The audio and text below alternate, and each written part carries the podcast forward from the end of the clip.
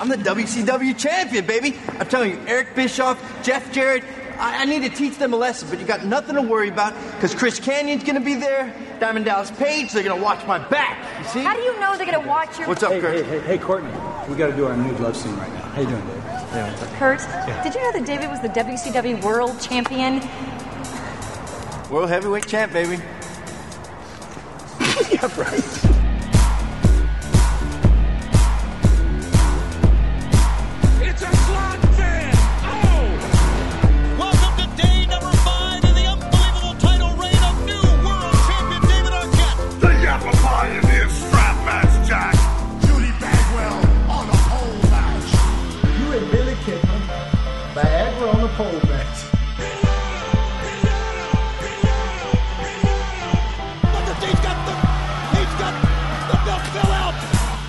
Last week on Nitro, I proved to the entire world that at any given time, I could become the WCW champion.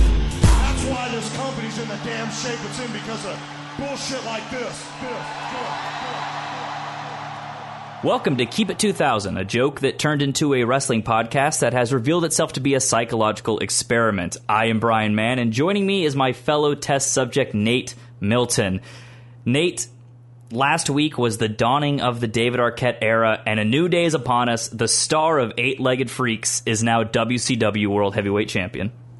Exactly. I think the people they they did right by David Arquette. They dialed down the center and called one eight hundred. This is pro wrestling's most interesting pop culture, interracial, cross generational pro wrestling and pop culture show devoted to the genius of one Vincent James Russo. Uh, I, I am. Uh, I, I got to say, Brian, man, I don't want to spoil the uh, the intrigue of this episode or bury the lead. But uh, after two weeks of, of this uh, this David Arquette invasion, if you will, I, I, I'm not hating the guy. Really? Even now that he is world champion? Even now as world champion, I'm, I'm Okay. still I'm still. I guess this would be called uh, Well, here's a- this- the this is- honeymoon this is- period. Uh, okay, well, it's, it's a one night honeymoon then. This thing's getting annulled on Sunday. But, I mean, that's the thing. This is what people are coming here to listen to this. This is the David Arquette episode. We shouldn't hold it off anymore. And so let's just go ahead and, and, and bring in this week's guest test subject. He is a comedian based out of New Orleans and Austin, as well as professional wrestling's future manager of the decade, Chris True, ladies and gentlemen. Chris, thank you for being here this week. Oh, thank you so much for having me. I'm focused up. I'm ready. I I just came out of my bedroom, had had a smoke machine go on, my music played, put on my headphones, and I'm here. Let's do this thing. you you agreed to come on the show before we sort of hammered down which episode you're going to be here for. Uh, how did you feel when you found out this was the one? This is the one you're here for. I was pretty excited because I I like many wrestling fanatics. I when the network first came out, I told myself, you know, I'm gonna I'm gonna make myself watch all the wrestling that I was only kind of halfway in, you know, as a, as a younger person, and I made myself watch every WCW pay per view. But I start, I started to tail off around this time ish, and I just stopped doing it as frequently. And so for me, it was a treat. I was excited. I was not watching WCW around this time period. I mean, I, I was aware what was going on. I would read about it, but I was not watching it. So, eh, so for me, it, it felt almost like a treat. What was your viewing habit like in the year 2000? Because you're, you're friends with uh, Brandon Stroud, who's been on the show previously, and he, of course, was a diehard WCW fan. So this was just a, a trip down memory lane with him. What were you watching wrestling in 2000? What were your viewing habits like? So in 2000, I was freshman, sophomore year in college, and uh, there were wrestling parties happening in my dorm room at Louisiana State University, but it was 100% Monday Night Raw. And, you know, between that and watching Fight Club five times a week and playing Super Smash Brothers, where I'm hurting people's feelings as Donkey Kong, you know, there wasn't room for WCW. Had there ever been room for WCW, or was it just at this point it had faded out, or just it was never there? I was in WCW halfway, eh, you know, from like 97 to 99. Uh, and I'll tell you that very quickly, the thing that got me there was I had to have jaw surgery because my bottom jaw was growing faster than my top jaw. So one summer I had to get my mouth broken and wired shut for the entire summer. So pretty much all I did was sit still and, and ingest as many calories as possible via liquid. And, Ugh. and one of those first days where I had that uh, post that surgery was the day that Ultimate Warrior came back on Nitro, which I was kind of only watching because I was bored out of my mind, and that's what hooked me back in. But as the One Warrior Nation started to fizzle, so did my uh, uh, the, the wires in my mouth, as well as the the my interest in WCW. You were like Sting. You know, you were a man who, for for a year, said so much without saying anything at all. Pretty much, yeah. So, uh, you know, I, I'm familiar with WCW. I'm definitely not coming at this from a place of not knowing anything about these people, but I will say I've never seen this much Vampiro without Lucha Underground. That to, to give you an idea of, of what how much I was watching this era of WCW. You're like, it's taking a long time for this guy to get to the commentary booth. Let's go ahead and wrap this up and let him call a match. um, so we, we know what the what the main event is here. The, the dessert is David Arquette, but but we got to eat our vegetables first. Let's set the table. Let's see what was happening in the year 2000. And and Nate, there really wasn't any good news story that happened this week. I, it's crazy to think in the year 2000 that you could have a, a a week without major current events, but that was the case of this week. And we know what the number one song is. It's still Maria Maria. Uh, Three Doors Down is still running wild over on the rock charts. So let's actually look at the movies. Uh, Is that okay, Nate? It's been a while since we saw it was playing at the, at the multiplex. Yeah, let's go down to the cinema. It's it's been a while, so uh, I think the people when they come to the satellite of hate, they don't just want music. They don't just want politics from the year 2000. They want a wide spanning view of, of the time. So yeah, let's let's go to the uh, cinema, if you will, brother man. Well, the Friday of this week's Nitro would see the uh, the release of the next year's eventual Best Picture winner, Gladiator. Unleash hell. What we doing live? Echoes in eternity. I did not see Gladiator in theaters. I watched it. I, I, I vaguely recall a drinking game uh, played with a Gladiator DVD at some point in my college career, but uh, no, I did not see Gladiator in theaters. I have had a Gladiator smoothie from Smoothie King, full of protein. Inspired by the film, I'm sure. Yes. I did not see this in theaters. This was, and I don't know because it certainly was a, a big film at the time, but it just didn't hook me. Uh, you know, as as much as the Friday movies, which we've already talked about on this program, Brian. Man, like Ice Cube to me was always box office gold. So I, w- I would go see uh, Players Club or, or Friday or whatever he had coming out. Uh, but uh, Gladiator was something that I, it took me a while to, to get around to, and I finally saw it, and it, it was a good movie. I just, I just never got into the, the the Gladiator craze. I guess you could say I was not entertained. you know, I wasn't. Uh, I wasn't a fan. I was not a fan of this movie, and actually later, uh, Ebert would actually say that this winning Best Picture was the biggest mistake the Academy ever made. What did it beat in uh, 2000, Brian? Uh, it beat uh, it beat Traffic, and it beat Erin Brockovich. And uh, like it beat some good movies, but uh, yeah, for whatever reason, it was just this was kind of the tail end of this kind of movie being what the Oscar voters would always go for these sort of big sweeping historical epics, and those have sort of just sort of faded out over time. They're not as big into those, but uh, but of course, the next year after this, another Russell like Russell Crowe would win Best Actor back to back years. But yeah, this was just not. Uh, this didn't. Uh, it hasn't been one that stuck with me, but I feel a lot of people do love this movie. Quick question: Was uh, is Erin Brockovich in the Mae Young Classic? Yes. Good, good. Uh, so we usually give uh, Thunder all the attention it deserves on this show, which is zero. But uh, we would be doing the listener a grave disservice if we did not chat about the episode that preceded this Nitro because David Arquette, of course, won the WCW World Heavyweight Championship.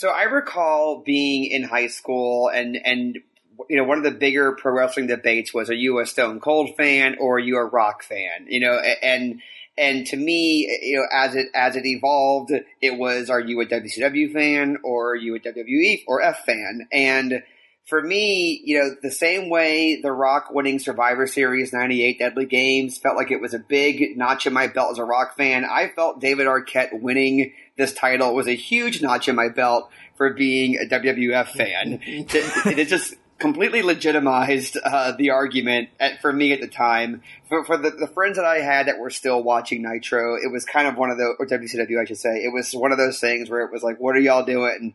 What's, what, what, what, are your life choices uh, here? And I, I, I gotta admit, I did not give it any chance at all at the time. I, I do not recall being like, well, let me see what this is like. I, I, remember I did not see the triple the, the, the, the, triple cage match. I never looked at it back then. I never I wasn't curious enough to to do that. I just I just kind of let it be and said you know kind of pointed at it and said, look, this is this is why I'm not watching this this this product. And I, I feel like this episode might be the closest I ever get to becoming Paul Heyman, uh, brother man, because I'm going to spend most of this episode being an advocate for one David Arquette. Oh goodness! Uh, I but is that how you felt at the time? No, at, at at the time I thought at the time I thought that it was a questionable move. I didn't I didn't outright hate it, but I did think it was questionable. And and I think it's easier to look back with 2017 eyes at David Arquette and you know how his star in Hollywood is kind of dimmed to a, to a certain extent. But in 2000, he was relatively reasonably famous and and likable and appealing to sort of the demographic that you would think would cater to pro wrestling. So even at the time, I remember not liking the idea of him being champion, but I didn't mind him being associated with WCW. Yeah, and and I see how it happened in terms of the on camera with the the it being a fluke thing. He didn't pin the actual champion. He pinned Eric Bischoff. It was a tag match. Uh, in terms of just explaining away and trying to protect the credibility of the belt. They kind of did it, but I do also see that argument that a lot of the more older wrestling fans have that this was a disservice to the belt, that it made a mockery of the business. I can see that. However, other side, I'm curious, what do you guys think would happen if a move similar to this happened today in WWE? Do you think we wouldn't get as worked up about it because this preceded it? so like maybe we're used to it, or do you think that maybe WWE would do it better? How do you think people would react to a thing like this today? I think it definitely depends on who we're talking about. I mean, if we want to mm-hmm. keep it vague, if we want to keep it vague, I, I think I had to lean towards it would not go over well. I think I think most of the fans today that are spending the most money are ones that have been watching wrestling for 10, 15 plus years, and they would be they would be bothered by it. I think they would also be bothered by how how many children liked it. you know, yeah, uh, it, it, it kind of be the John the, the, worst version of John Cena magnified. I think, but but I, I think if we want to get more specific and figure out who it is, like that, that's actually a fun a fun challenge. Is like which three people would be the least offensive to to uh, to, to to do that. Oh, I feel like if this happened today, the closest analogy would be like Charlie Day wins the SmackDown World Title. Which, if they did it right, who knows? Like maybe it would work. I mean, but another question is, do you think this would have worked just as well if they had say maybe put a tag belt on David Arquette? Do you think that this him getting a wrestling belt would have been would have gotten attention and it being a world title because the people uh, people had issues with what happened with Pac-Man Jones and TNA, but that was I think more of a reaction to the position that Pac-Man Jones was in at the time, not necessarily that a yeah. celebrity was getting a title belt. Yeah, I think that if if Arquette had won, you know, a tag title with DDP, I think you have less opposition. Uh, because you know you you can kind of play it off as DDP's doing all the work and Arquette's just along for the ride. Uh, so I, I think there was a way you could have done it, whether a tag champion or something I thought about during the course of the show. Like wrestling is part athletic and part acting. And you've got some guys who are really good at the athletic part, some guys who are really good at the acting part, some guys that can do both, and some guys that are terrible at one or the other. And it's like, man, you got David Arquette, you're trying to promote this movie, you're trying to get some mainstream buzz. Why not just make David Arquette the damn commissioner? No, no offense to Arn Anderson in our fanfic, Brian, but if you want to utilize the actor, allow him to do something that works best for him.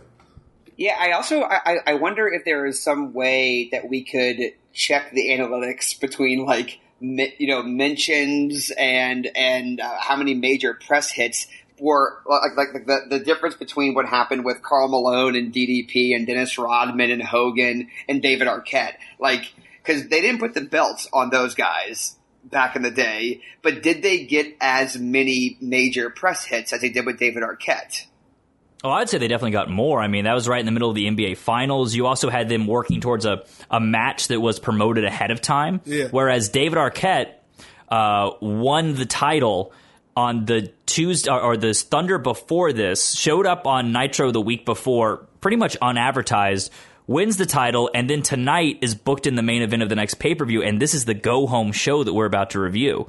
Um, so, yeah, not only uh, was David Arquette's not as famous as Karl Malone and Dennis Rodman, but they also didn't allow themselves like sufficient amount of time to promote it. Plus, those guys were as well put in a tag match. and the company was hotter. Like the, the company was in a better position at that time than they were in 2000. Like even the Jay Leno thing, which I remember hating with a visceral Yes, I, passion. me too. Like even the Jay Leno thing felt bigger. Watching back on this David Arquette thing, the Jay Leno thing felt bigger because the company itself was bigger at the time. I also think that that you know I know it's a fake sport, but we care about the history component of of of professional wrestling, and I think that it's a it's it's a blemish that is unerasable when you go back and look at the at the title history. Like that is unexplainable, really, to future generations. Whereas if you put it in a tag team or you do, I I think tag team is the way to go. At least the gimmick can be like, oh, DDP basically was fighting handicap matches for six months while defending these belts, and when he when they lost, and it wasn't his fault. You know, I think you can work a gimmick like that and not be as offensive to the historical context of professional wrestling. Yeah, and this was a move that was also made to just appeal to people that weren't wrestling fans. That as the the stat they always tout was it got them on the cover of USA Today, and I don't think the average person who doesn't know a thing about wrestling and just sees David Arquette in a wrestling ring wouldn't look at the picture and go, ah, it's just a just a mid card belt or just a tag belt. I'm not going to tune into Nitro this week.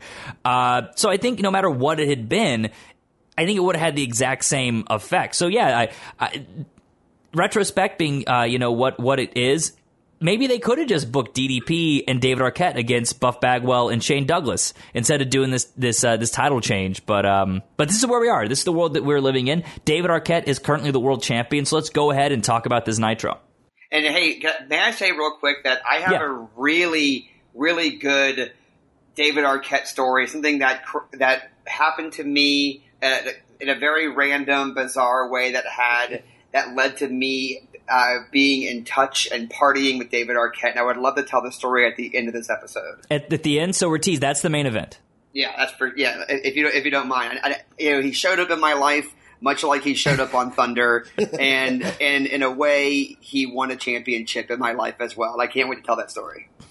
well I'll say this you've done a better job promoting that story than this company did promoting his pay-per-view match on this episode David, come on. You, you, you could get hurt. You could get killed. This is ridiculous. I know. I just wish this belt fit a little better. Yeah, I bet you do. But you know why it doesn't? You're not a wrestler. Now, baby, is that any way to talk to the heavyweight champion of the world? Oh, good God. We get a cold open from the set of 3,000 Miles to Graceland, where new world champion David Arquette is being berated by then wife Courteney Cox. Courtney correctly proclaims that David is not a wrestler. As is rarely the case, we are shown a much needed recap of this week's Thunder. Can you imagine how confused you'd be if you had skipped Thunder? Last you saw, you watched Nitro last week, DDP is the world champion, and then you turn on a week later, and this is what you see. I'm so happy for anyone who got to experience what that scenario you just described. I I want to meet that person. I want to shake their hand. I want to buy them a sandwich. I mean, I, I am that person, so I will take that sandwich. Uh, turkey on sourdough, Swiss Tell me cheese, your yeah. Just give me your PO box and I'll ship you a sandwich. Because I, I, I didn't watch Thunder. Like, it's no surprise to anybody that listens to this program. Like, even in 2000, I knew Thunder was trash. I, I was not going to subject myself to it. No shade on uh, Bobby Heenan and Mike Tenay, who I, who I love and respect. But uh, no, there, there was no way you were going to get me to waste time on Thunder. So coming to this episode in the year 2000, I was very surprised. Like I, I probably would have read some things online at the time, but I, I definitely wouldn't have seen it. DDP, Kanyon, and David Arquette drive into the parking deck, but are cut off by the new blood limo. Yes, a limo. A limo is back. Our old friend has returned to this show. The two groups get out of their cars and face off. Then FUNB, Terry Bollea's black charger, speeds towards the new blood and rams his car into their limo. Chaos erupts and we get a huge brawl. Security eventually pulls everyone apart. Uh, I'm sure they wasted a lot of money ruining three cars to do this, but I got this was a good way to start the show. I got to give them credit. I wish w, WWE would do something this high stakes sometime. Yeah, I agree. I mean, the the, the stakes were high. It was it, it was it, you know I, I personally am kind of over car crashes, you know, in the in the bowels of these different arenas. But but but I got I got to respect it as well. There, there there were stakes, there was heightening, and I definitely want that in my wrestling program. I dug it, even though it did give off uh, West Side Story vibes. And That's and exactly what I felt. Yeah. like now, I just want like a, a drama, like with with the New Blood and, and the Millionaires Club. We don't need a match. We just need song and dance to settle this. Yeah, well, the thing I liked is this. This felt like a brawl that involved cars. It didn't feel like a car angle. Like this didn't feel like the Hummer situation. This felt like people arriving in vehicles and then it spills over into a fist fight. Tony welcomes us to Birmingham, Alabama, home of tonight's go home show for Slamboree. And boy, what a job did it do selling Slamboree. Um, our show starts with the return of Crowbar, who hasn't been seen on Nitro in two months. Tonight, he will be the tune up for Norman Smiley and his Slamboree mystery partner. Smiley's partner is dressed in a sports mascot's costume, uh, complete with a mask. It's some sort of robotic rat. Uh, did you recognize this at all, Nate? I know that both you guys, you guys know sports a lot better than me. Did either of you recognize this creature? I did not. In fact, when I think about professional sports in Birmingham, all I can think of is the Birmingham Bolts, which were an XFL franchise. And I did a little bit of research here. The two jersey numbers that were being worn by Norman Smiley and his teammate, one jersey was 73, which is added up to 10. Uh, another jersey number was 48, which adds up to 12. And if you go take those two numbers and go 12 minus 10, that equals 2. 2 is the number of victories that the Birmingham Bolts had in their uh, in their only XFL season. So I think there's something else going on here. I'll buy that. I was I was gonna go on a rant about Michael Jack, Michael Jordan and the Birmingham Barons, uh, but I, I like that theory better. So let's go with what Chris said. Well, uh, later uh, Hudson would tell us that this apparently was su- it's some sort of local hockey team is who this this mascot belongs to. Mark Madden points out how fat the mystery partner is, uh, the last guy on the announcer's booth who should be casting that shade. Smiley is helping his partner get in the ring when Crowbar attacks him and the bell rings. Crowbar then sticks the partner's head between the ropes, re- rendering him useless for the remainder of the match. Uh, this gets a massive boo since this was a hometown uh, hockey hero, I guess. Smiley attempts to take advantage of Crowbar's distraction by dancing, but Crowbar throws a trash can in Norman's face. Smiley recovers and he slams Crowbar onto that. The crowd just could not give a fuck about this match and are only paying attention to the mystery partner attempting to get out of these ropes. There's brawling around the ring. Hudson then speculates who the mystery man could be. He has two guesses Oprah and the Shockmaster. Smiley signals for a big wiggle, but Crowbar hits him in the nuts with a kendo stick. Crowbar then does a big wiggle of his own onto the mystery man. Smiley then gets incensed over this and he does the big wiggle onto Crowbar, causing a, a human centipede of dry humping in the middle of the ring. And this is the funniest fucking thing these announcers had ever seen. There's a little bit more brawling, some more headshots, some more, you know, it, this was a garbage match. Eventually, the mystery man gets his head free, falls on the ground, Smiley trips over him. He then accidentally rolls up Crowbar for the win. So that is our build up for this Sunday's hardcore title match. Take my money now. A garbage weapons match between two guys that keep winning matches by mistake, Norman Smiley and Terry Funk. What a shitty way to start this show. I this is the most glaring thing we've seen from Russo is this demand to start these shows with these shitty hardcore comedy matches. Yeah, this was really uh, this was really offensive. I I, I I I love at one point one of them said one of the announcers called it a three way wiggle, which which also sounds incredibly offensive. E- any way you slice it. the only three way wiggle that I'd be into is is three of the wiggles, like doing a, a- a- like something something fun together, like some sort of like get rid of get rid of one, get rid of one of the wiggles, get rid of Jeff. He's always asleep. Just do a three way wiggle.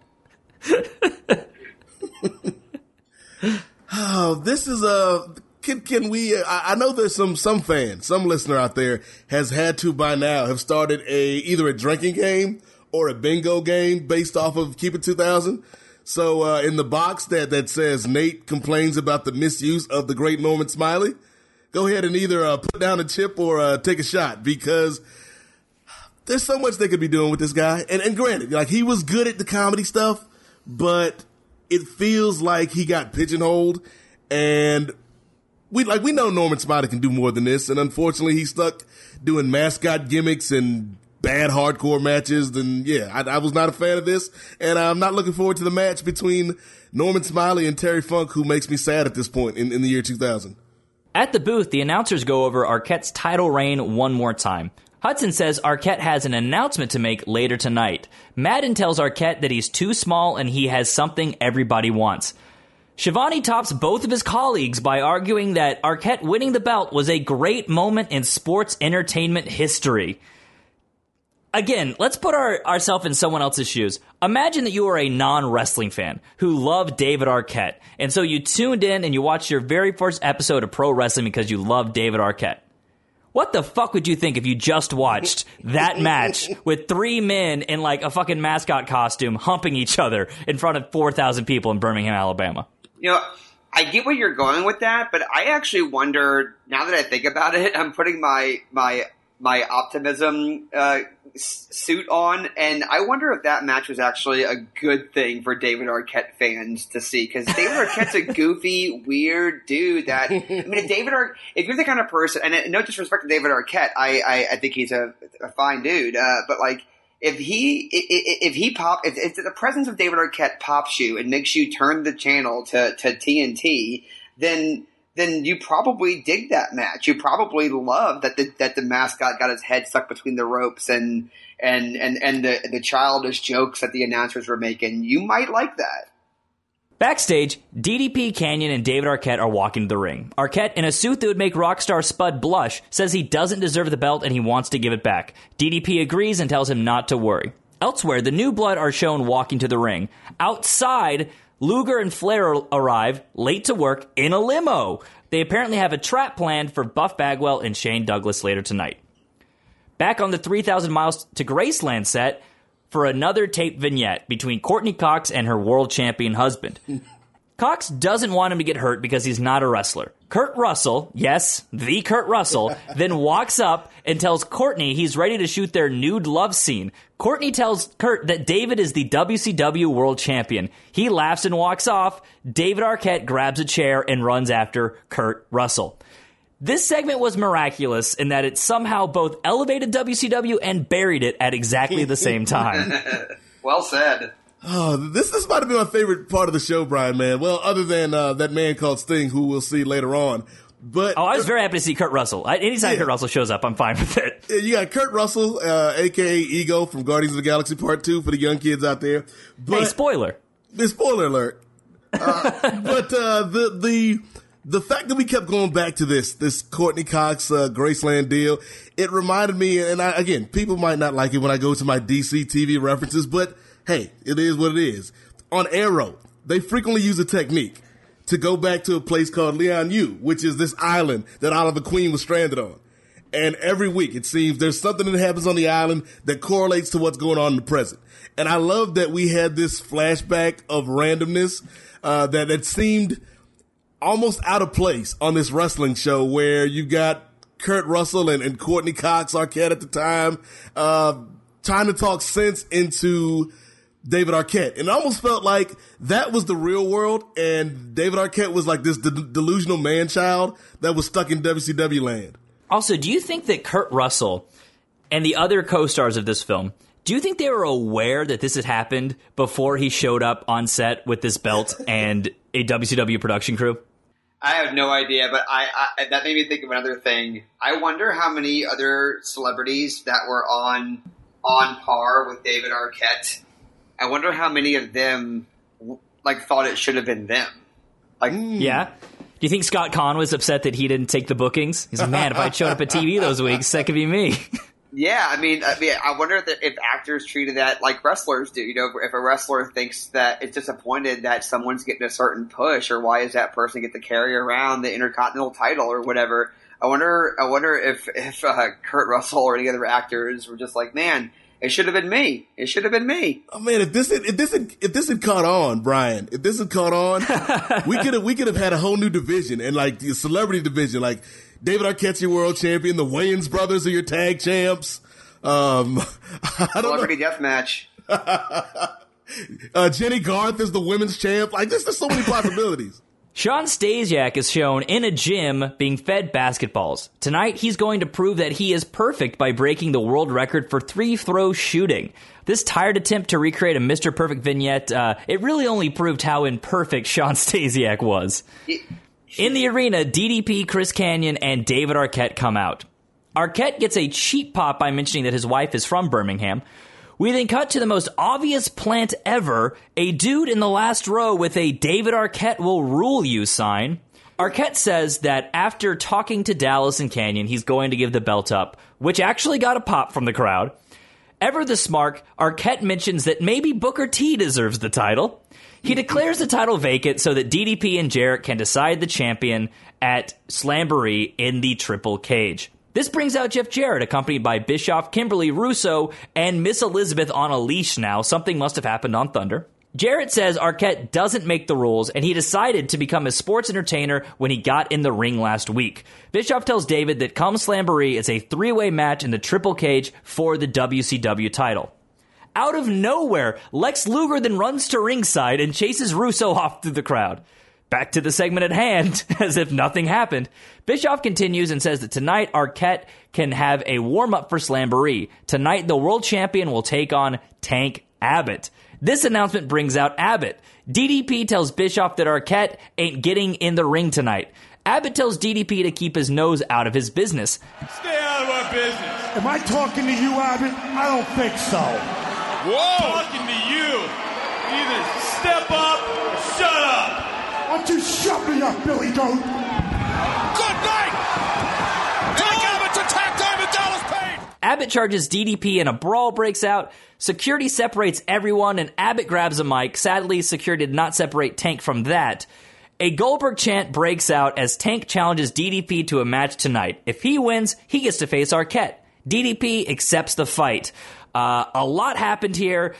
I think this was the byproduct of the fact that we only have one show with this guy's world champion and we're having to cram a lot of stuff in here.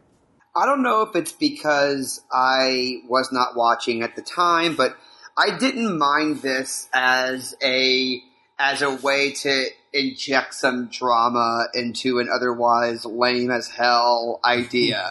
I mean, not that I believe that Tank Abbott was going to beat him, and, and, and, you know, I, I, it's not that I was going that route, but I just thought this. There probably were people who thought who thought I guess Tank is getting ready for the push or whatever. You know, I don't know if that's I don't know if that's ignorant because I wasn't watching, but I didn't mind this. To me, coming into it for this podcast, I thought, oh, this this is injecting some some interesting elements here. Okay, fine, I'm in. This segment just kind of reinforced my idea that there was a way. Like there's there's another alternative timeline of this exact same thing where David Arquette was utilized in a in a better fashion and it made the company look better and it didn't diminish the stature of the title. And it's like, man, David Arquette, his promo, not bad. Why not have David Arquette again be this celebrity who is a fan of wrestling, who appreciates the work of people like DDP and Booker T and so on and so forth, and have him cut this really good promo against Vince Russo, another guy who I think is a good character on the show despite his booking, like Vince Russo, the character, is really good. Why not have Russo and Arquette go back and forth for five minutes and, and have that be, you know, your big segment with the celebrity? Oh, and if we went the other route that we were talking about at the beginning of the show of doing the tag team uh, option, if you just said DDP and David Arquette, you've got to face Kronik tonight. You could see, you could still get the same drama, Yeah. and you could still get them winning somehow. Uh, and maybe you do a couple spots where Arquette gets roughed up, or they get his hands on Arquette. Not this route that we're going, where Dave, like Tank. Yeah, he was kind of hurt a little bit in the way they handled that Sid match a couple months ago, but he's getting a push now. He's getting built up for Goldberg. He's doing this this monster thing where he's attacking um, innocent bystanders. He's in the middle of a storyline, and to just abruptly drop it because, again, David Arquette winning this title was not the plan a week earlier. So to come to TV and just be like, oh, we're going to have, you know, David Arquette potentially beat Tank Abbott this week, that that's a real. Uh, that's a real step off the path that they had for themselves. You know, another thing I, I, I'm I'm now thinking about is is has there ever been an angle in any pro wrestling company where someone had a prestigious title and didn't want it but couldn't get rid of it? Like that may be an interesting thing here if, if he has to keep defending it in in scenarios where someone is helping him. And so David Arquette, who is just a wrestling fan, is is trying to be a good guy and get rid of the belt, but he just can't do it.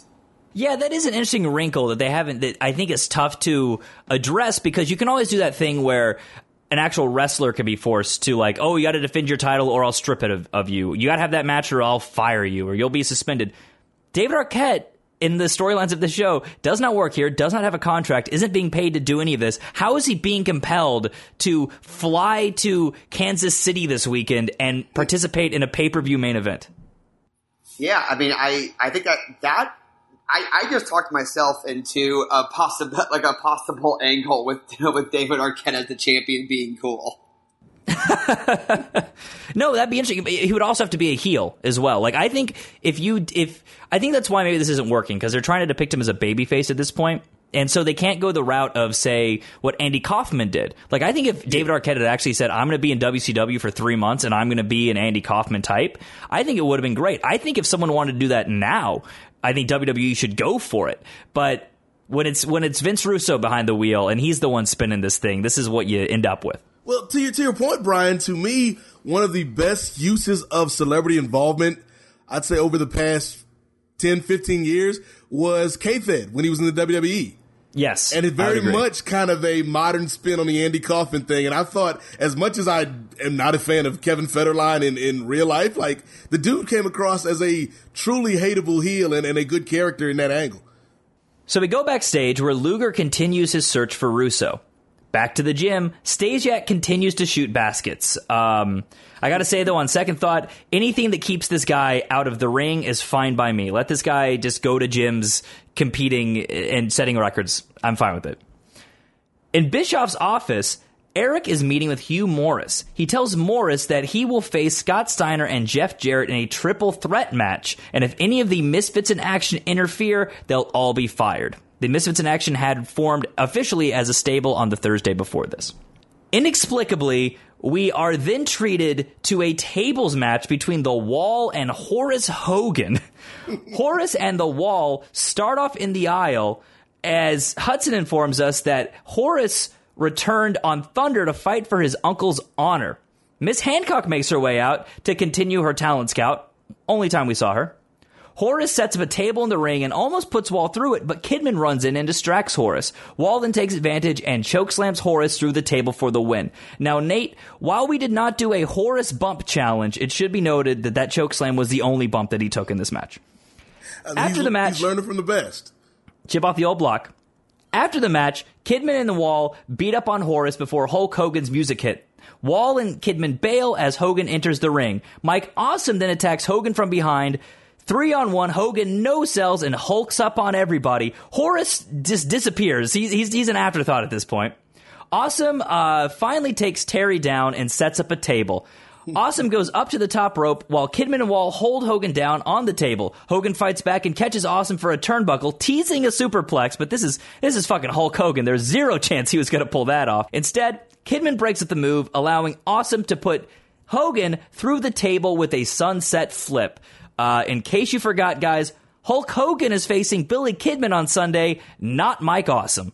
another segment, Brian, man. Another segment where this might be the third week in a row I've said this. Why are we not, other than Hogan shooting his mouth off, why are we not going to Awesome and Hogan? Because that's actually something, the more I watch these episodes, that's actually something that I think not only would I be interested in now watching back with 2017 eyes, but in 2000, I would have been all about that. You know, the ECW champion coming over and taking on Hulk Hogan or, or Terry Bollea in this circumstance. That's something that I think would have been a much better way to go than this whole Billy Kidman thing, which has not benefited Billy Kidman one iota.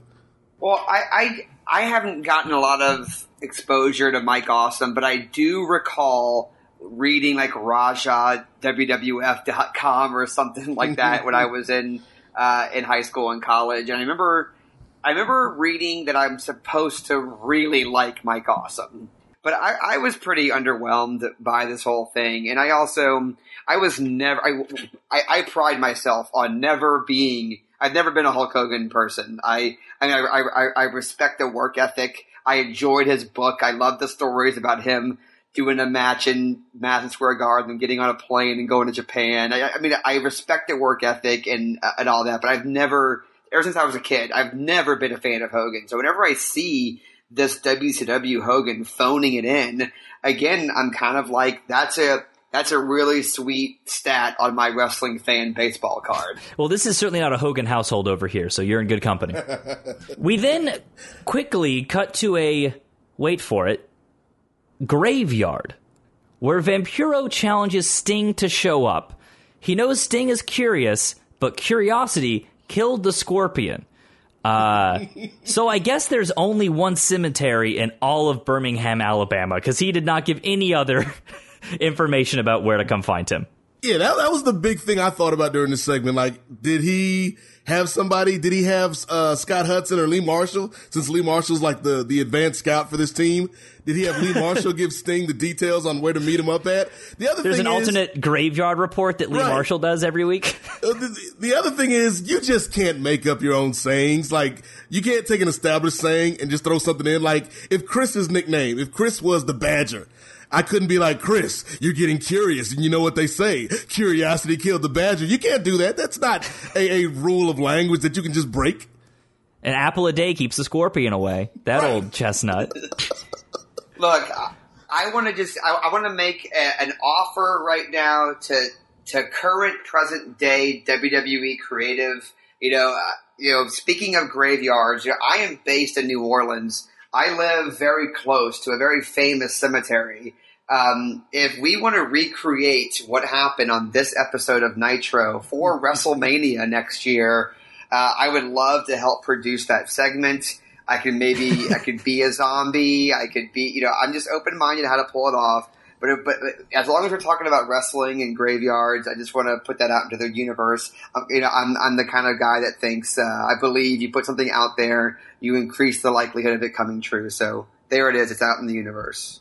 Well, what two guys would they do it with? I feel like obviously Bray Wyatt would be in the Vampiro mold, but who would be who would be the squirt? Who would be? I mean, they could do it two years in a row, but I feel like Randy is the closest thing that, that Sting is at this point.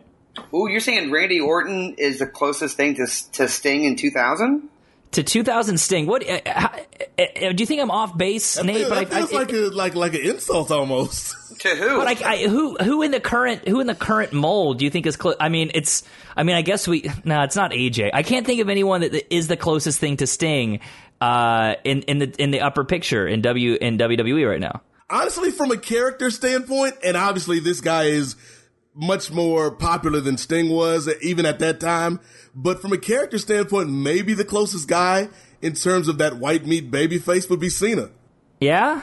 See, I feel like you I gotta know. go. I feel like there's just an edge with Sting. Yeah, uh, yeah. but uh, when I, when I think Sting, keep in mind again, I was not a WCW guy, but I think Sting, I think his primary characteristic is that he's like a comic book character, you know, like, and hmm. so it's, and so then I think we got to go that direction. Like, who is someone who can fill in that outline of that comic book type person? And I know he's not he's not uh, around anymore. He's got he's got political things in his mind, but I think of someone like a Kane.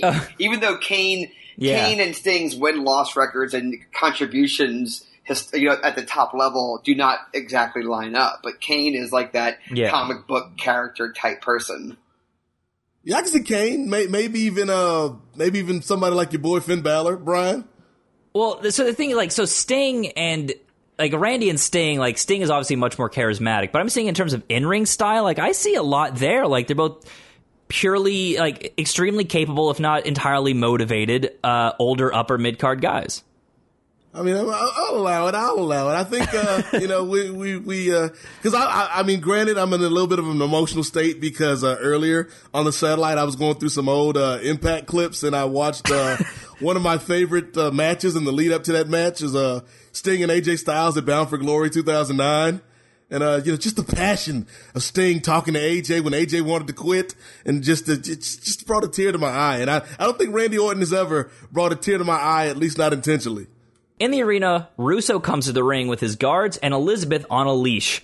Russo challenges Luger to a fight tonight. The announcers flip out, but Russo might honestly be the better worker between these two at this point. He's certainly more flexible than Lex Luger is in the year 2000. Jarrett then makes his way out as the announcers plug his WCW cover story. U.S. champion Scott Steiner then comes down and grabs a fan's sign that says, Big Papa Pump sucks. This plant clearly got under his skin, so he grabs a mic and promises to kick white trash trailer park ass if he sees another sign like that. Hugh Morrison comes out and he is instantly double teamed by these two opponents. Steiner pounds on Morris in the corner while Jarrett poses, then Steiner plants Morris with a belly to belly suplex. Eventually, this alliance breaks down and Steiner and uh, Jarrett are going after each other. Morris takes Steiner down with a clothesline, then goes on top for a no laughing matter on Jarrett. Jarrett moves and bails to the floor. Steiner then hooks the Steiner recliner on Morris. Jarrett grabs his guitar and breaks it over Steiner's head. Steiner falls forward, and Morris puts an arm on Steiner to get the three. So, uh, another match, another fluke uh, win here. As a reminder, guys, Scott Steiner and Jeff Jarrett are not facing each other at the next pay per view. After the match, Lash LaRue and Chavo come down to celebrate uh, with Hugh Morris. This was. Uh, this was another thing that's totally pointless. This is the go home show. Why are we setting so many people up for for feuds that that aren't going anywhere? Uh, I don't know, but I, I do uh, I do enjoy Scott Steiner uh, calling people white trash. Uh, that line is very funny. That's like the pot calling the kettle Scott Steiner. I, I, don't know what it is, Brian, and, and uh, this is the first uh, appearance of the Misfits in action we've seen over the course of this show. And it'll be interesting because I remember really liking the Misfits back in 2000. I don't know if it's just the fact that whenever there's a conflict, I tend to always like a, a separate group that has its own motivations and, and, and desires. Uh, so we'll see if, if the Misfits hold up in 2017. Yeah, I always liked them as well. Uh, yeah, we'll see where it goes. It's just crazy that this is the go home show for Slamboree and Scott Steiner is having matches with Jeff Jarrett when his opponent Booker T is nowhere to be seen. We go back to the graveyard. Uh, I guess Sting looked up graveyard on MapQuest because he's here now. He's searching for Vampiro. He calls out Vamp's name and he and he walks into a branch. Tony tells us that after the break, we will get Sting versus Vampiro in a graveyard match. Backstage, the Misfits in action are celebrating Hugh's fluke win when Bischoff walks up and fires all four of them. In Russo's office, Russo prepares for his match while bickering with Elizabeth. Back in the graveyard, Sting continues his hunt for Vampiro. Vampiro then emerges from behind a tombstone and hits Sting with a shovel. Vamp then drags Sting over to an open grave. While WCW did rent out a cemetery, they did not bother bringing a single fucking light, so it's impossible to see what's going on. Sting asks Vampiro who he is, and Vamp responds by saying he's the monster that Sting should be. Vamp then comically shatters a tombstone across Sting's face. This thing looked worse than like the Seth Rollins cinder block attack from a few years ago.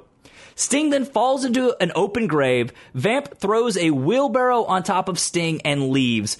We then cut back to the grave, and Sting's hand is shown reaching out from the ground. we might have to call up Alex Greenfield and see if he was doing some freelance work for WCW at the time. This is another one of those segments where I wonder what the you know these David Arquette fans who are tuning in tonight to see what's going on. that I wonder if they thought that this type of thing would would make sense for them. Like, did they think that this felt like the ending of like Scream Two or something? I I, I don't know. I, I just I had so many thoughts while while watching this segment, Brian. Man, uh, the first was just from a character standpoint. If I'm Sting, like Sting's a good guy, everybody knows Sting is the hero. He doesn't back down from a fight. But why would you go to this unnamed graveyard without any backup? Without any like what what what is the incentive for Sting to go? And and like if you want to fight Vampiro, just wait till Sunday. We're adding a lot of very costly, over the top angles to build up for what is a straight wrestling match at at Slamboree. There, there's no bells and whistles to what they're going to be doing this Sunday. I will say something maybe controversial, but I think everything that happens on this episode between Sting and Vampiro, had it happened over a month, I would not have any issues with it. Yes. Like I like that they're kind of going outside of the the lines a little bit, but when they're going outside the lines in every single segment, a lot of the stuff just doesn't stick with you. Yeah, that's something like we'll, we, will touch on it a little bit later as this uh, saga unfolds. But by the end of the show, that's something I, I kind of sat back and was like, this really should have been a month of programming. Uh, in case you forgot, uh, we are watching a pro wrestling show. Backstage, Flair pumps up Lex as the total package trains in a pair of cargo pants. It's the top of the hour, which means DDP versus Tank Abbott.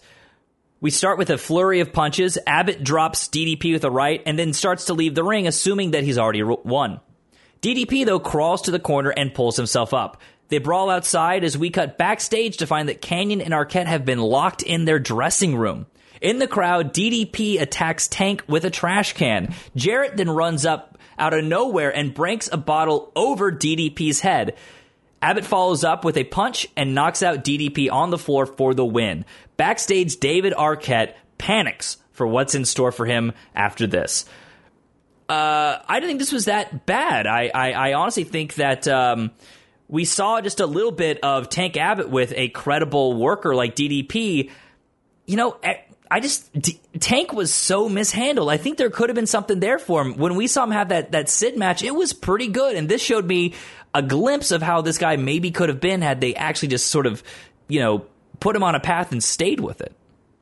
How do you think Tank Abbott would do today in WWE? Would, would, would it would it work? Maybe I, I to this point all all Tank Abbott has been has been a push. And it's been a start and stop push. They've never really invested in him and an in ring performer. And I think this guy in WWE would maybe work, but you also have to sort of look and see what WWE was doing at this time, which was Dan Severn, and that never worked. And Dan Severn was probably a better performer in ring than Tank ever was. Yeah, and I'll do you one more better than uh, Dan Severn because you talk about Tank not being able to talk and maybe having somebody talk for him in the WWE. They kind of tried that with Sylvester Terkay. Oh yeah, with the Pope Elijah Burke, and I think you know it's it's funny and it's telling that the guy that actually ended up getting over was the guy that they had talking for the the strong guy. Backstage, DDP is being loaded onto a stretcher and into an ambulance. Elsewhere, Terry Bollea brawls with Mike Awesome in a locker room.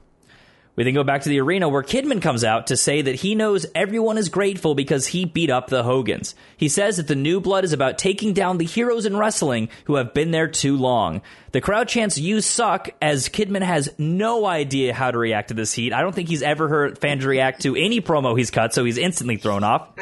Kidman says he'll end Hogan this weekend, but tonight he's calling out all the old washed up wrestlers. Backstage, Terry Taylor and Kevin Nash watch on a monitor. Rather than get heated at Kidman, Nash just shrugs his shoulders and says, uh, fine. Nash in street clothes then hits the ring and just ragdolls Billy with knee lifts and elbows in the corner. Things go from shit to maybe promising as Konnan and Rey Mysterio hit the ring, making their return. Hudson says that neither man worked for the company, which wasn't true. Uh, Konnan had been suspended and Rey was injured. It's three on one, so of course Nash just dominates fucking everybody. Sidewalk slams, big boots. Nash sets up Kidman for a power bomb, but Konnan gets on the apron to distract him. Konnan and Rey then retreat to the back, so Nash has to power walk, not run, power walk after them. Rey and Konnan then jump into a truck and start to pull off.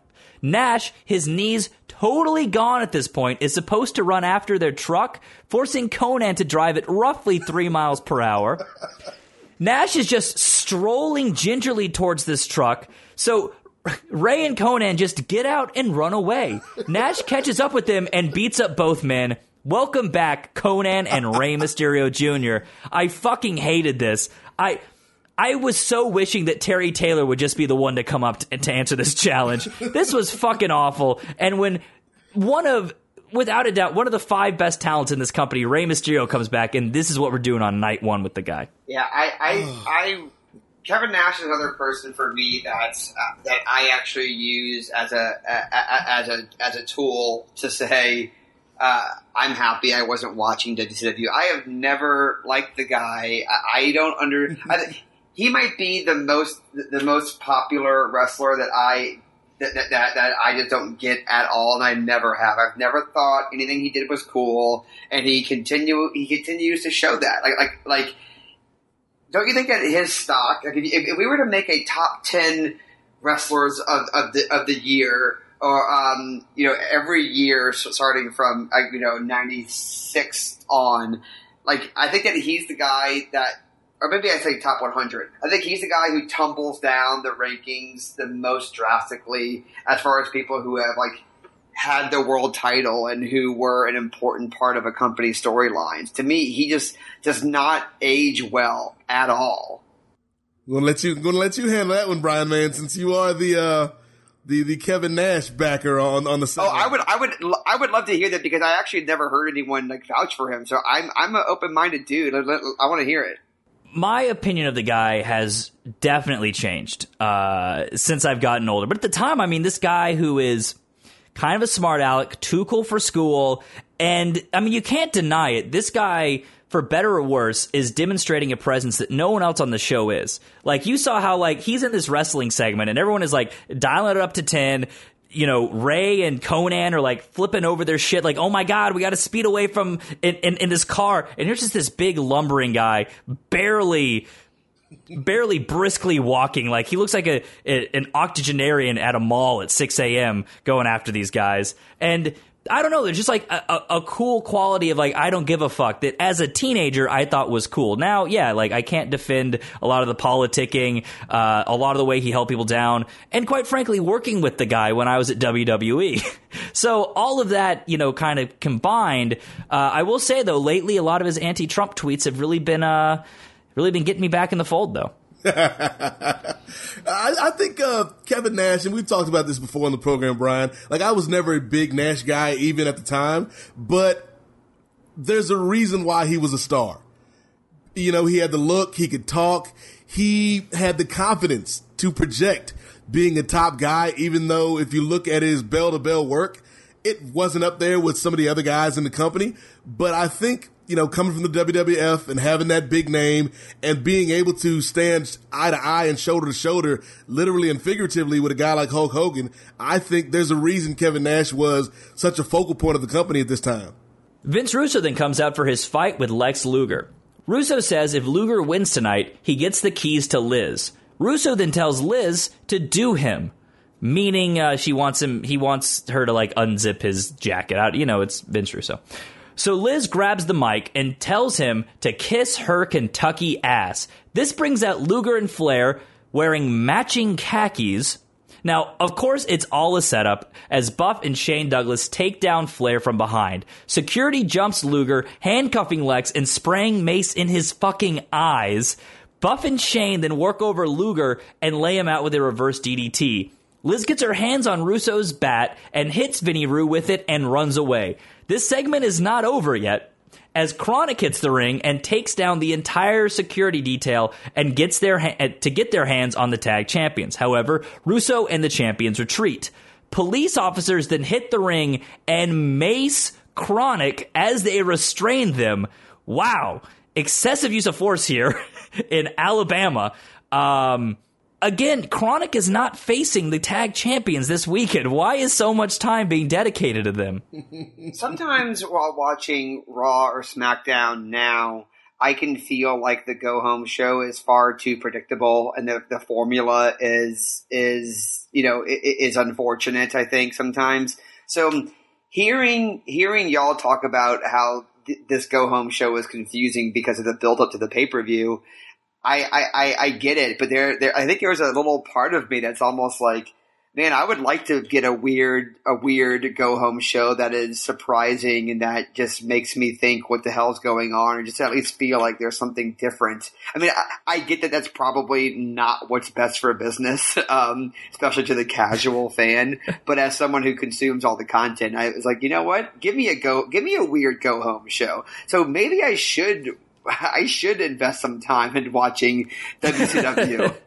Well, I think part of it is is the fact that um, Russo does these things and he goes outside the he paints outside the lines, but he doesn't know why. Like I don't think he understands the fundamentals of it, if that makes Okay. sense. So yeah, I agree. WWE and Vince has a playbook that he has been using. It's an effective playbook, but he's been using it without any wavering for 30 years. So at this point, yeah, you're like, I want, I just, I want something, anything different. And unfortunately, all Russo knows is just anything different. I think there's a way to do a go home show that isn't just the, okay, this person is going to do a promo with this. I think a lot of the, a lot of the segments we had on tonight's show would have been effective go home segments had they maybe ended just a little bit early. Like there was no reason that Kronik needed to come out in this segment. If it had just ended with uh, you know, Shane and Buff getting the best of Luger and Flair, that could have been enough.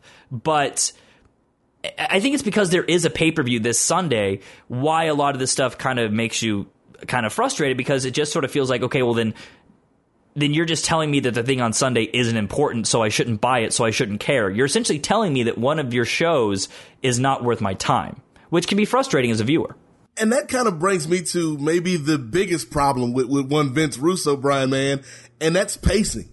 You know, you could say what you want about some of the subject matter and, and some of the, the worldviews of Vince Russo's booking, but I think one of the major issues, and it's something that we've seen on full display over the course of the episodes we've done after the reboot, you know, where he tries to fit too much into one show and it doesn't give the audience any credit and doesn't allow big moments to breathe. And I think one of my biggest issues with this show and a lot of the shows that we've done over the course of the year 2000 with Vince Russo in charge is, yeah, that was really cool. But you don't give me time to appreciate how cool that was because you give me 15 other things over the span of the next 30 minutes that may or may not be as cool or less cool or equally as cool. And so nothing's cool at the end of the day. More Kevin Nash. He is seen smashing the windows of Konnan's truck with a crowbar. In the distance, Rey Mysterio cowers in fear under a sedan. So we also had to ruin a, a fucking rented truck here as well. Um, again, I, I I mean I know we just had the discussion about go home shows, but Nash is not on this pay per view, and neither are Rey Mysterio and Konnan. Also, way to really uh, kind of neuter the new blood because, yeah, I get it if if Big Kevin Nash can fend off Rey Mysterio and Konnan with a crowbar, but there's like at least ten other dudes in the new in the new blood that I've seen on this program that should be willing to jump in and, and, and take care of this. Also, do you remember how this started? Yeah, with uh Kidman. And where's Kidman now? Like Kidman has a big match with Hogan this week, and why was he the guy being used for this? It just it's stuff that when you sit down and I'm gonna go back. Where was Booker T? Where the fuck was Booker T on the show while Kidman is in like four different segments? Yeah. Elsewhere, cops throw Kronik and Lex Luger into police cars while Russo intimidates them.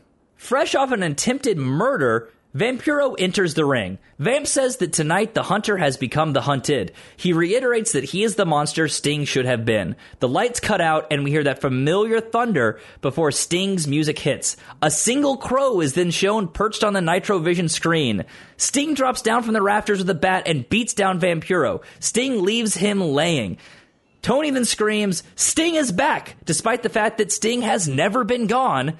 like you said, Nate, if this had taken place over a month, this could have been great. I actually love this notion that Vampiro is the new Sting, that he is the next iteration of this character, but that he is willing to go darker and more savage than Sting is.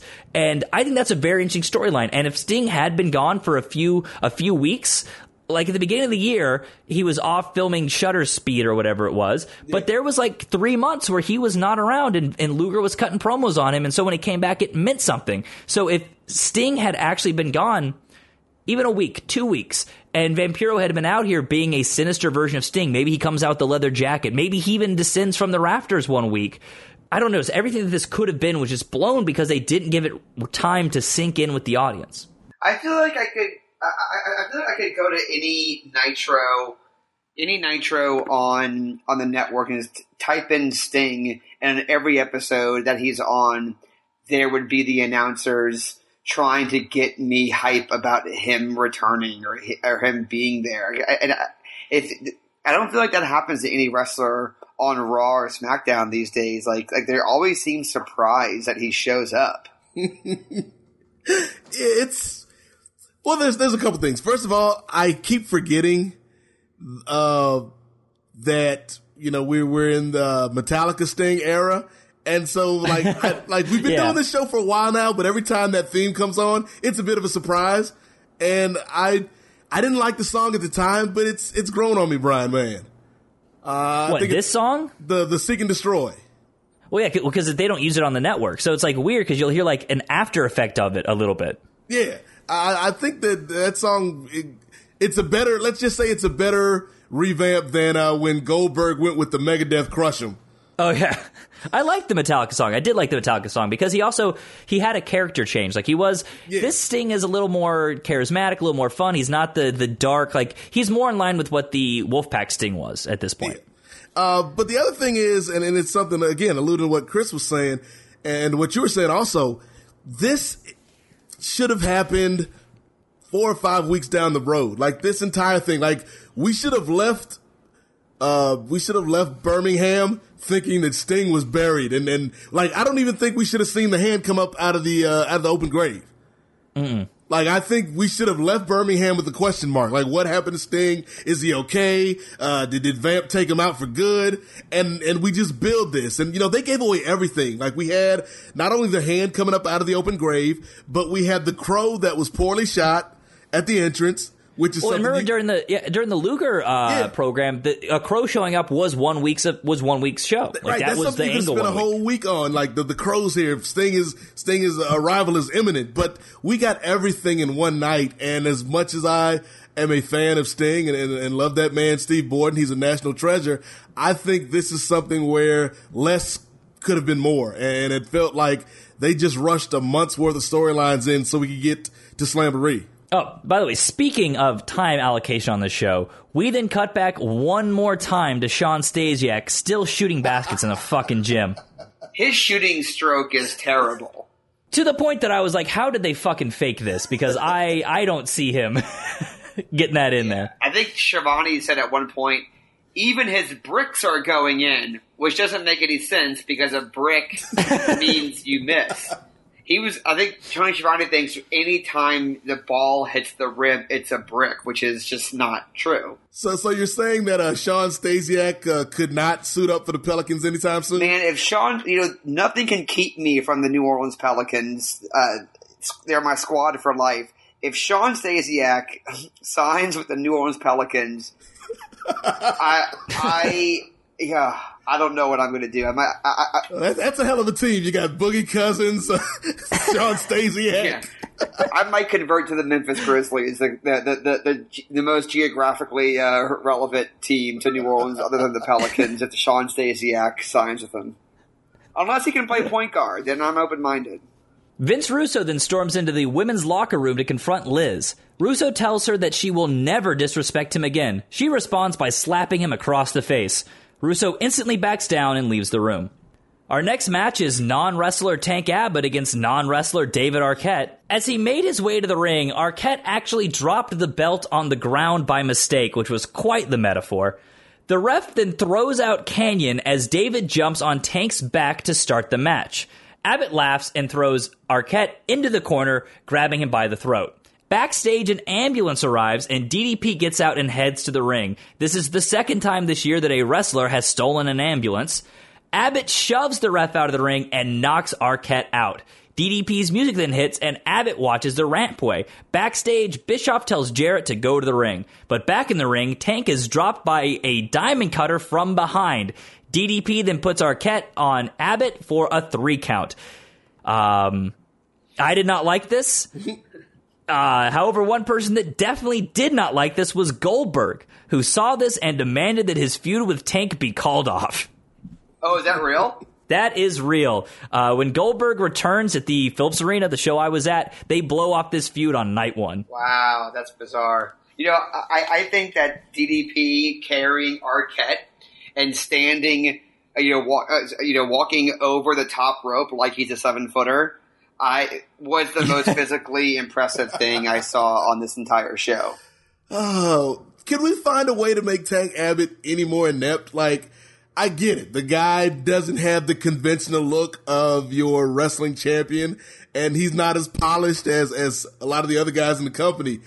But you've spent so much time investing in this dude, and I felt that, and it's it's a it's a complaint that doesn't just apply to WCW in the year 2000. It's something we see even today on Raw and SmackDown. The the the music distracting somebody. Like DDP, great athlete. But I know DDP is not fast enough to get from the inches ramp to the ring in three three seconds. Why didn't Tank Abbott just pin him? Yeah, I mean, there's there's there, there's issues with all of this, and I think the thing that, and this is an, just a, a hallmark of Vince Russo booking is that he books all of the people as though they're already over because he doesn't know how to get people over. Like a finish like this, if you did this today, where let's say Universal Champion Charlie Day is told that he has to defend the title against Big Show. Doing something like this, where like Dean Ambrose comes out of nowhere and does a dirty deeds on the Big Show, you could get away with that because Big Show is is is over because of his size. But if you just did this, where um, like who's a mid card guy you're trying to to build up, like if you did this with a guy who you're actually trying to like push a little bit, who isn't quite fully there. Like Samoa Joe, like let's say you put Samoa Joe in this match with Charlie Day, and then you did that sort of a thing, you'd be burying Samoa Joe, and that's sort of the same thing here, where like Tank isn't fully there, he's not fully protected where he's Teflon and can be used as a plot device. Uh, so you do this, and as you know, as Goldberg saw, I mean, he he instantly called off this feud, and it's not too long that this guy's gonna gonna start doing the shit with three count.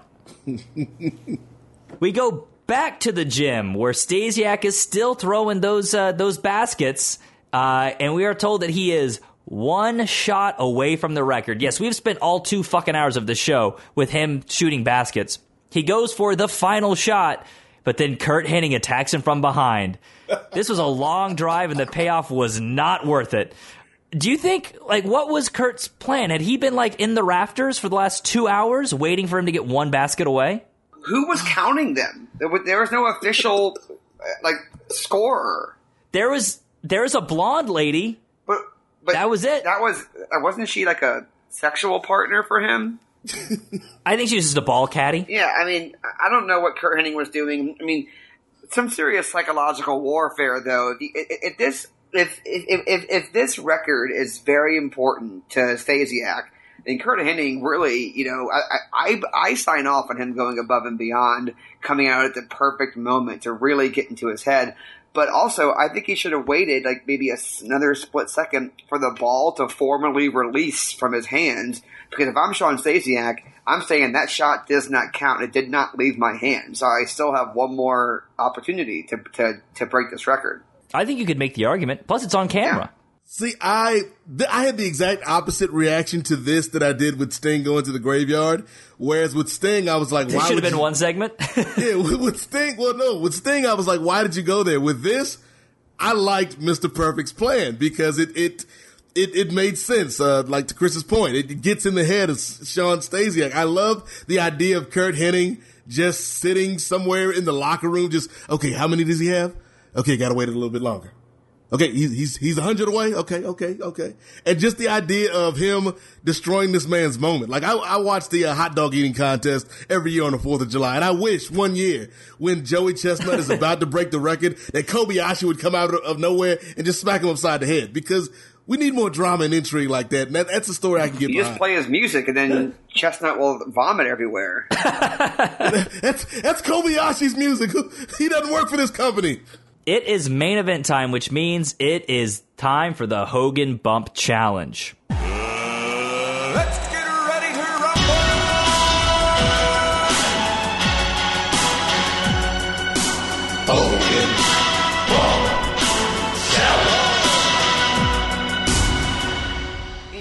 Now, Chris, you are the guest, which means we're going to let you go first. How many bumps do you think Hulk Hogan's going to take in this match?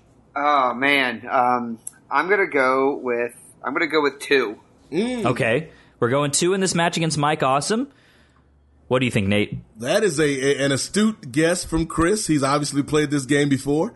Um, let's see. Terry Bollea is a professional wrestler. Bumping is part of the job description, and he's going in there against Mike Awesome, who is a bigger dude that we've seen Hogan sell for in the past. So I'm gonna say Hogan gives uh, the big man three bumps. Okay, you're saying three. I'm going to go off of uh, our last guest, Mike. He went over the edge. He said five. And this is Mike Awesome again, so I'm going to go with Mike Eagle's guess. I'm going to go five bumps. I'm, I'm throwing caution to the wind. So this match starts off with a lot of brawling. Uh, awesome lands a clothesline on Hogan, who takes a bump within the first 30 seconds. My God. On commentary, Tony applauds Hogan for shelving his gimmick. Awesome then throws Hogan outside and these two brawl around the ring. Awesome clotheslines Hogan on the floor, but rather than take a bump, Hogan holds onto Awesome's wrist and slowly lowers himself to the floor. Kudos to this man. They get back in the ring where Awesome hits a top rope clothesline for a second bump. Back on the outside, Hogan works over Awesome with a chair. Hogan then takes off his weight belt and whips Awesome. Awesome gets the belt and punches Hogan in the head with it, who discreetly rolls to the ground, never takes a bump. Awesome chokes Hogan with the belt, followed by a can you believe I honestly could not fucking believe this, guys. Hulk Hogan hits a belly to back suplex on the floor for a third bump. Nate, where the fuck is this Hulk Hogan coming from? I, don't know if he's found the fountain of youth the last couple of weeks, but uh, maybe it happened when he made the change because you keep forgetting, Brian, this isn't Hulk Hogan. This is Terry Bollea, and Terry Bollea is a Yep. worker's worker. Although- I didn't mention when he came out. So he had his FUNB vest. Did you guys notice the new thing that's on the vest on the front? Oh no, what did it say? It said TCB taken care of Bollea. As though like that was that was a new thing. Hulk Hogan being selfish was like a new wrinkle for his character. I love it. I love it. So Awesome then gets a chair and goes after Hogan. Back in the ring, Hogan no sells and Hulk and hulks up with sloppy punches and the weakest big boot I have ever seen. Kidman then runs in the ring from behind, but Hogan kicks Kidman and hits him with the chair. Bischoff gets in the ring and distracts the ref as though DQs would have suddenly mattered. Awesome and Hogan are brawling on the outside when Kidman comes off the top with a chair and whacks Hogan, who only takes a bum bump, not a full bump for a, a top a top rope chair to the head. Awesome and Kidman roll Hogan inside where Awesome gets the pin. Oh, so that means the match is over, guys. Four. Mm. We topped out at four. So Nate, I went over. You win. I, I, I want to thank uh, everybody. I want to thank Terry Bollea for, for not only taking care of himself, but for taking care of me in, in this week's uh, edition of the Hogan Bump Challenge. And uh, yes, uh, thank thank you, uh, thank you, Terry Bollea, for blessing us with another great match. Well, how many how many signs do y'all think were visible from the audience that just said the word fart real big? I counted one. There was definitely a very there was a very visible fart sign somewhere during this match. So after the match, Awesome celebrates while a bloodied Hogan goes outside and gets a chair. Hogan chases Awesome and Kidman off with the chair. Then a mystery man in a new blood shirt runs in and a sting mask. The man then takes off his mask to reveal a fucking fan. yes, in all of the confusion that is Vince Russo booking, a fan was just able to run into the ring and have a stare down with Hulk Hogan. Realizing this wasn't another shitty angle, security takes him down while Hogan just watches on.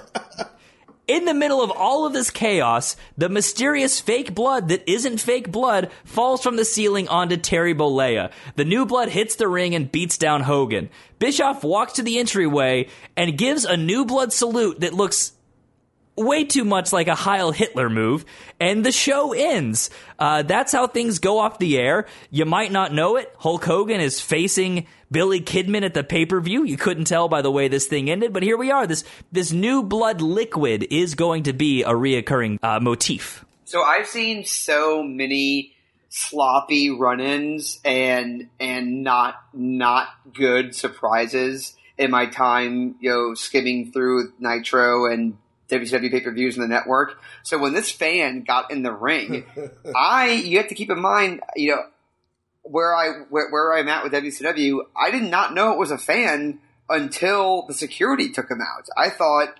I, I thought this is a cruiserweight that I, that I don't know about because because they he got in the ring with the same amount of poise and confidence like I've seen other people do for WCW run-ins, and uh, so, so I, I love that I got to have that moment, and I also really if I if I could have one wish, one wish to change something that happened on this episode of Nitro. I wish that whoever was holding the button, uh, to, you know, to push the button to, for all the blood to come down, I wish they would have done it while this kid was in the ring. I wish so bad that this kid would have gotten blood on him. That would have been so good. Oh, I I too was was pleasantly surprised by this, and and I might have been even more surprised because as somebody that's watched this show week to week, Chris, this Sting fan has been a recurring theme. Like one week it was Russo, another week it was Ric Flair, and so I was like, huh, is this is this part of the program? Is this somebody that's going to come out just to Sting and and attack Hogan and so seeing that it was a fan, I, I just, you know, I was entertained. And then we got this stupid blood thing that I've talked about last week, which is one of the most memorable things from this entire new blood run. And I, ne- like, I never liked it. Like it felt much like everything on the show. And maybe it's the perfect way to end the show, uh, because it's a metaphor for Vince Russo's style of booking. It's just too much at, at one time. Like uh, that amount of, of, of red liquid, as they call it, uh, it, it felt like overkill, and a lot of the show felt like overkill. Yeah, and I, I mean, it is a very striking visual, and if it weren't for the fact that this is less than like a year after the Brood was doing this in WWE, I think it would have meant something. But it just, it just felt like such a, a knockoff at this point. Not to mention, I mean, it, there's an expense. This is not a cheap thing to do. Uh, and to be doing this every week for the visual of it. Yeah, I, I, can imagine being one of the ring crew, you know, like the, the, the, the local crew hired to to, Yeah. to to tear things down. If any of the local crew was actually watching Nitro at the time, I wonder how many of them just said, "Nah, I'm not going to take this job. I'm not getting. I'm not going to mess with that with that weird blood stuff." Well, I'm sure when they were rigging up roughly 40 gallons of this stuff above the ring, they, they knew how the night was going to end. I don't know about this episode. It um it went by. I don't think anything was as offensive as that. I think only that opening match was really the only out and out kind of stinker on, on the entire show. But there was just a lot of overbooking, a lot of stuff that wasn't allowed to breathe, and in a vacuum, the Arquette stuff isn't terrible, but when you realize that this show is a go home show and the world champion is David Arquette and is a total fucking afterthought, it really does make you look up and down the show and say, is this the best use of a world champion? And then you can sort of see uh, the harm that it's doing to the company. Yeah, I thought that again, being the the advocate uh, for my client, David Arquette. Uh, I thought David Arquette is somebody that we can look back with in, in 2017 and say this was somebody who had no business being the WCW World Champion. But I do think there was a place for David Arquette on the show. I do think there was a way to utilize him, whether it be as, you know, a celebrity fan or as a guest GM or as even a, a tag team champion with, with DDP, like we discussed before. There was a way to utilize David Arquette's stardom and David Arquette's talent because, yeah, he's a goofball, but honestly, I thought he cut one of the better promos on the show. Uh, I think there's a way to use him in a way that bolstered, bolstered WCW, but also didn't diminish the world title, which is unfortunately the situation they're in right now.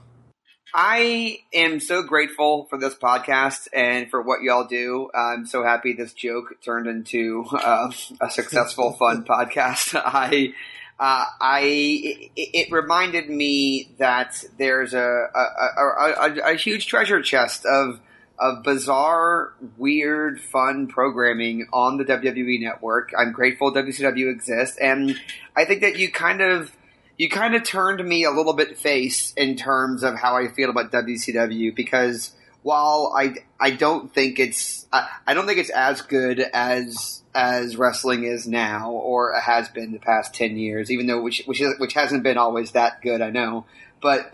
I, I, still feel like um, like I learned a lot, and I'm grateful for it. This episode is super weird. It makes me kind of want to instead of trying to watch it chronologically, just pick some random spots and just and just lose myself in it. Has Brandon been trying to convert you to WCW for years, and it was just he actually was taking the wrong tact, and you needed to watch a 2000 episode? Yeah, Brandon Stroud and I uh, have spent a lot of time together uh, backstage at wrestling shows, or we, we, we've gone to many Raws together. Brandon's one of my favorite people in the world, and I think that he just, uh, I, I, I don't know if he ever really campaigned hard enough. I think it was just Hmm. a thing that we just understood was a fundamental difference. You know, just the same way he's a vegan and I'm not a vegan. You know, it's the same thing. Well, we have uh, reached the point where, uh, to wrap things up, we're going to do our, our silver lining, which is where we have to pick one positive thing on this episode. Unqualified, we thought was was a shining, you know, example of excellence here. And this episode wasn't sort of the gutter trash you've had to worry about uh, in the past. But I would say for me, my silver lining was certainly just seeing Kurt Russell show up on this show for for a, a brief moment. That that was probably my silver lining. Uh, what about you, Chris? Ooh, okay. My silver lining, um, I'm gonna say, I'm a sports fan. I, I'm also, I, I'm, I'm also a, a um, an obscure sports fan. I would say silver lining was they the WCW deciding to put uh, Smiley's uh, mystery partner in a minor league hockey jersey, which is in most markets. In most markets, I bet you fifty percent of the people who are buying tickets to go see the show, minimum fifty percent, could not tell you anything about the about the local minor league hockey team. Which sidebar, shame on them. But I do think that that is not that, that that's not like like like if anything they should have been wearing like an Alabama like, you know like a, like an Alabama Crimson Tide jersey something that would have actually popped the crowd. But but but but silver lining to them to them trying that weird thing because shout out to all minor league sports and the weird stuff they got to do to generate interest. I'm on board. I, I, I got to give a uh, honorable mention to Kurt Russell uh, because he was uh, great on this episode. His brief time that he had, uh, and it also makes me intrigued about this movie because I was uh, Wikipediaing Three Thousand Miles to Graceland earlier today. I've never seen it, but the cast looks. It is a shit movie. It's I- terrible. it's- I see they lost a ton of money, but the cast. I mean, if you got Kurt Russell and Kevin Costner and Ice T, come on, man. Is Dave Chappelle in it? I, I- Dave Chappelle or Bokeem Woodbine's in it? Bokeem Woodbine uh, is the gentleman you're looking for, Brian. May. Okay. In the year 2000, I couldn't tell the difference. Yes, it's much like in Major League when they switched out uh, uh, Wesley Snipes and put Omar Epps in there, and uh, nobody nobody knew the difference. Uh, but that's neither here nor there. But yeah, Kurt Russell was great. The uh, Sting fan at the end of the show was great. Uh, I enjoyed seeing Sting, even though I thought there was too much Sting, which is something I never thought I'd say. Whoa. I thought there was too much Sting on this show. But I'm going to surprisingly give my silver lining to Terry Bollea oh, because in back to back weeks, we've seen this dude not phone it in, which is something that I've always disliked when it comes to Terry Bollea and WCW. And it feels like, yes, this is a ridiculous angle, but I think him and Mike Awesome in particular, I like the pairing, and I think Hogan's actually trying to work. If not for the benefit of Mike Awesome, then of course to uh, TCB, take care of Bollea.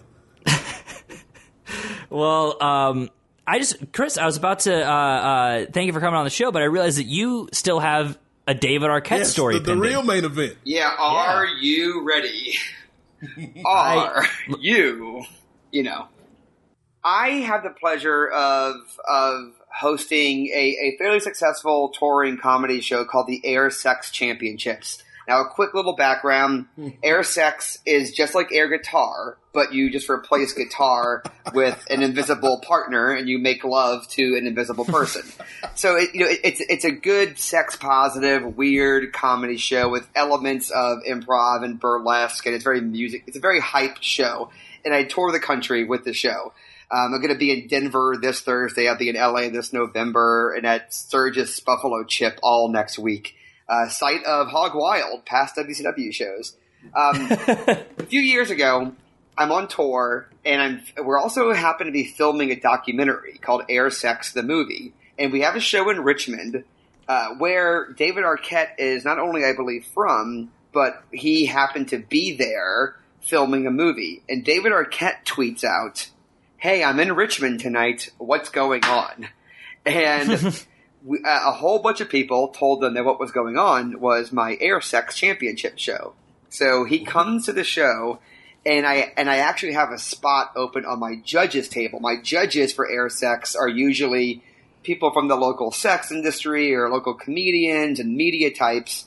So David Arquette agrees to come and be a judge for the air sex championships.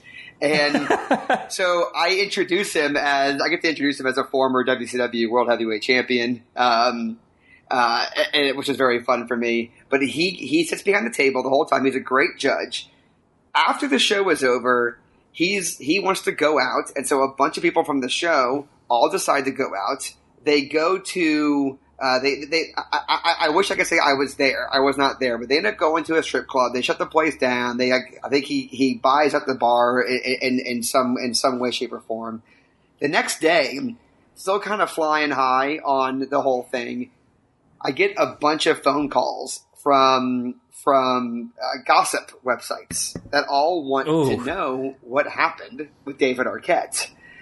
um, and one of the things this is kind of silly, but one of the things that I, I have fun with with the show is I I very much do my best to not give the same interview twice. So when people say, "What is air sex?" or "What's a give me an example of a routine you've liked?" or "How do you do air sex?" I just try to give a different answer every time.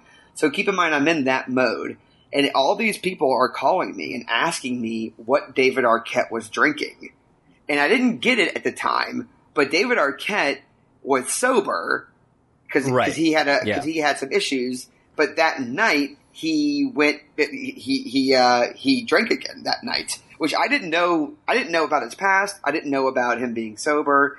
So I'm doing all these interviews. And I'm just kind of having fun joking about what he's drinking. They're like, "What was he drinking that night?" And I'm like, "Oh, a gin and tonic with grenadine," or you know, I'm just making up drinks that don't exist. and then later on, it's revealed to me that uh, they were circling for a story because they're because they're gossip rags. So Yeah. so I felt very bad, but in the end, no one could confirm what he was drinking because I never gave the same answer twice. So it actually the material. so I kind of saved myself in that regard. But um, so, so that, that's the first beat of the story. The second beat is David Arquette and I stayed in touch, and he actually helped finance my movie that he is in. Damn. He is oh. in Air Sex the movie. He helped finance a part of it, and he actually flew me to Las Vegas to go do an Air Sex show at his annual Fourth of July party on the rooftop of the Hustler Club. Wow. So I can't say that I have like stayed in touch with him in any way. I do I do have his phone number, which is a fun thing to see when I scroll through my contacts list every now and then. Yeah, Um, yeah. I think there's a probably a, a there's probably a good chance that he would rem- he would remember the air sex guy from Richmond. But uh, but I had not talked to him in years. But I am grateful for his supporting of the film, him coming out and just saying "fuck it" and watching the show and being a part of it. And I'll just never forget that. So when when David Arquette was on this episode of Nitro, I just thought, man, I lucked out. This is very fun. So shout out to David Arquette and supporting the arts and independent film.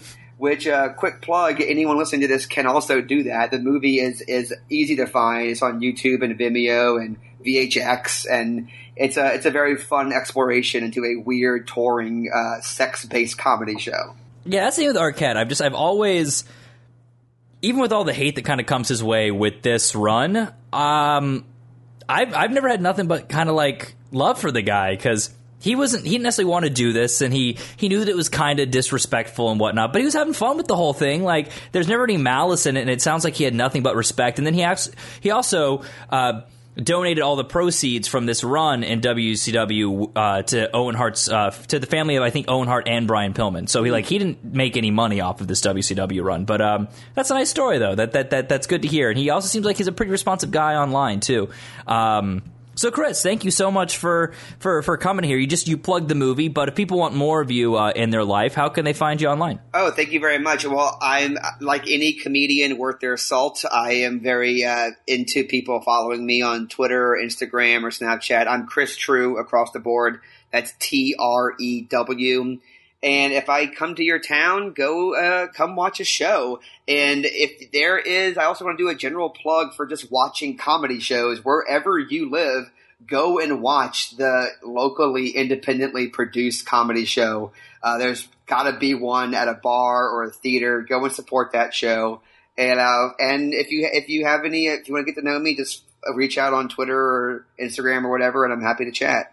Yeah, I don't think people really, um, until you've been in both those worlds, really acknowledge how similar the wrestling world and the comedy world is Oh, yeah. in terms of the, the, the drop off from like the main event to the independent scene and how it is really important to to uh, support your local independent scene and if you know that there is um, you know because there are those uh, those clubs that just have really great reputations for being really uh, for being really great places to perform because a lot of I mean just in pro wrestling it's the same. I mean a lot of clubs are just like really shady promoters who are just trying to like run a bar and they really mistreat performers. So yeah definitely get out there support uh, comedians and if if you know of a place in your town that uh, treats their performers well you know uh, uh, support that as well. Yeah, absolutely, absolutely. And to you, the listener, thank you for completing another experiment with us. Uh, if this was your first time listening, a full archive of the show is available at fightnetwork.com and liveaudiowrestling.com. If you have feedback for us, send it over to keepit2000pod at gmail.com. If you want more of me, I am at Brian Maxman all over the internet. Uh, and Nate, I'm going to give it over to you so you can give the people the good word to hold them over until our next episode, which unfortunately will be the end of the David Arquette era. Yes, and and uh, so again, thanks to everybody for checking out the show and joining us once again up here on the satellite of hate. If you want to holler at me, you can find me on Twitter at in the number eight m o z a i k at Nate Mosaic on Twitter. Uh, again, want to send a shout out to Chris for joining us this week, and uh, you know we we, we got to find some way to get Katt Williams into the uh, Air Sex Championships because I don't know if you've seen this man's comedy. His uh his his stool humping routine. He he is a virtuoso when it comes to uh, air sex. Hey, I'm Uh, open-minded, cat. Come on down. Uh, but you know, we always like to leave the listeners with with uh, something to ponder, something to think about as they go about their week. And uh, until the next time we see you, I want to leave you with a song off of the 3,000 Miles to Graceland soundtrack.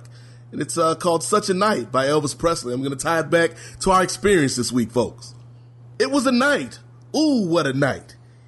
It was. It really was such a night. The moon was bright. Oh, how so bright. It was really such a night. The night was alight with stars above. And ooh, when David Arquette showed up, we just had to fall in love.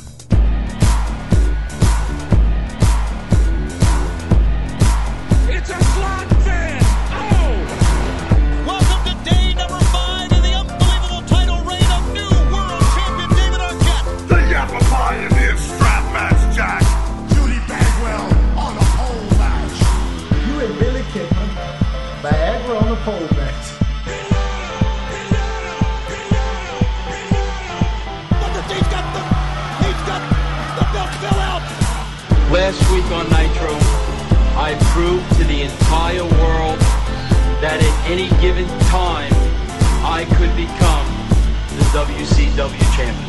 That's why this company's in the damn shape it's in because of bullshit like this. This, this.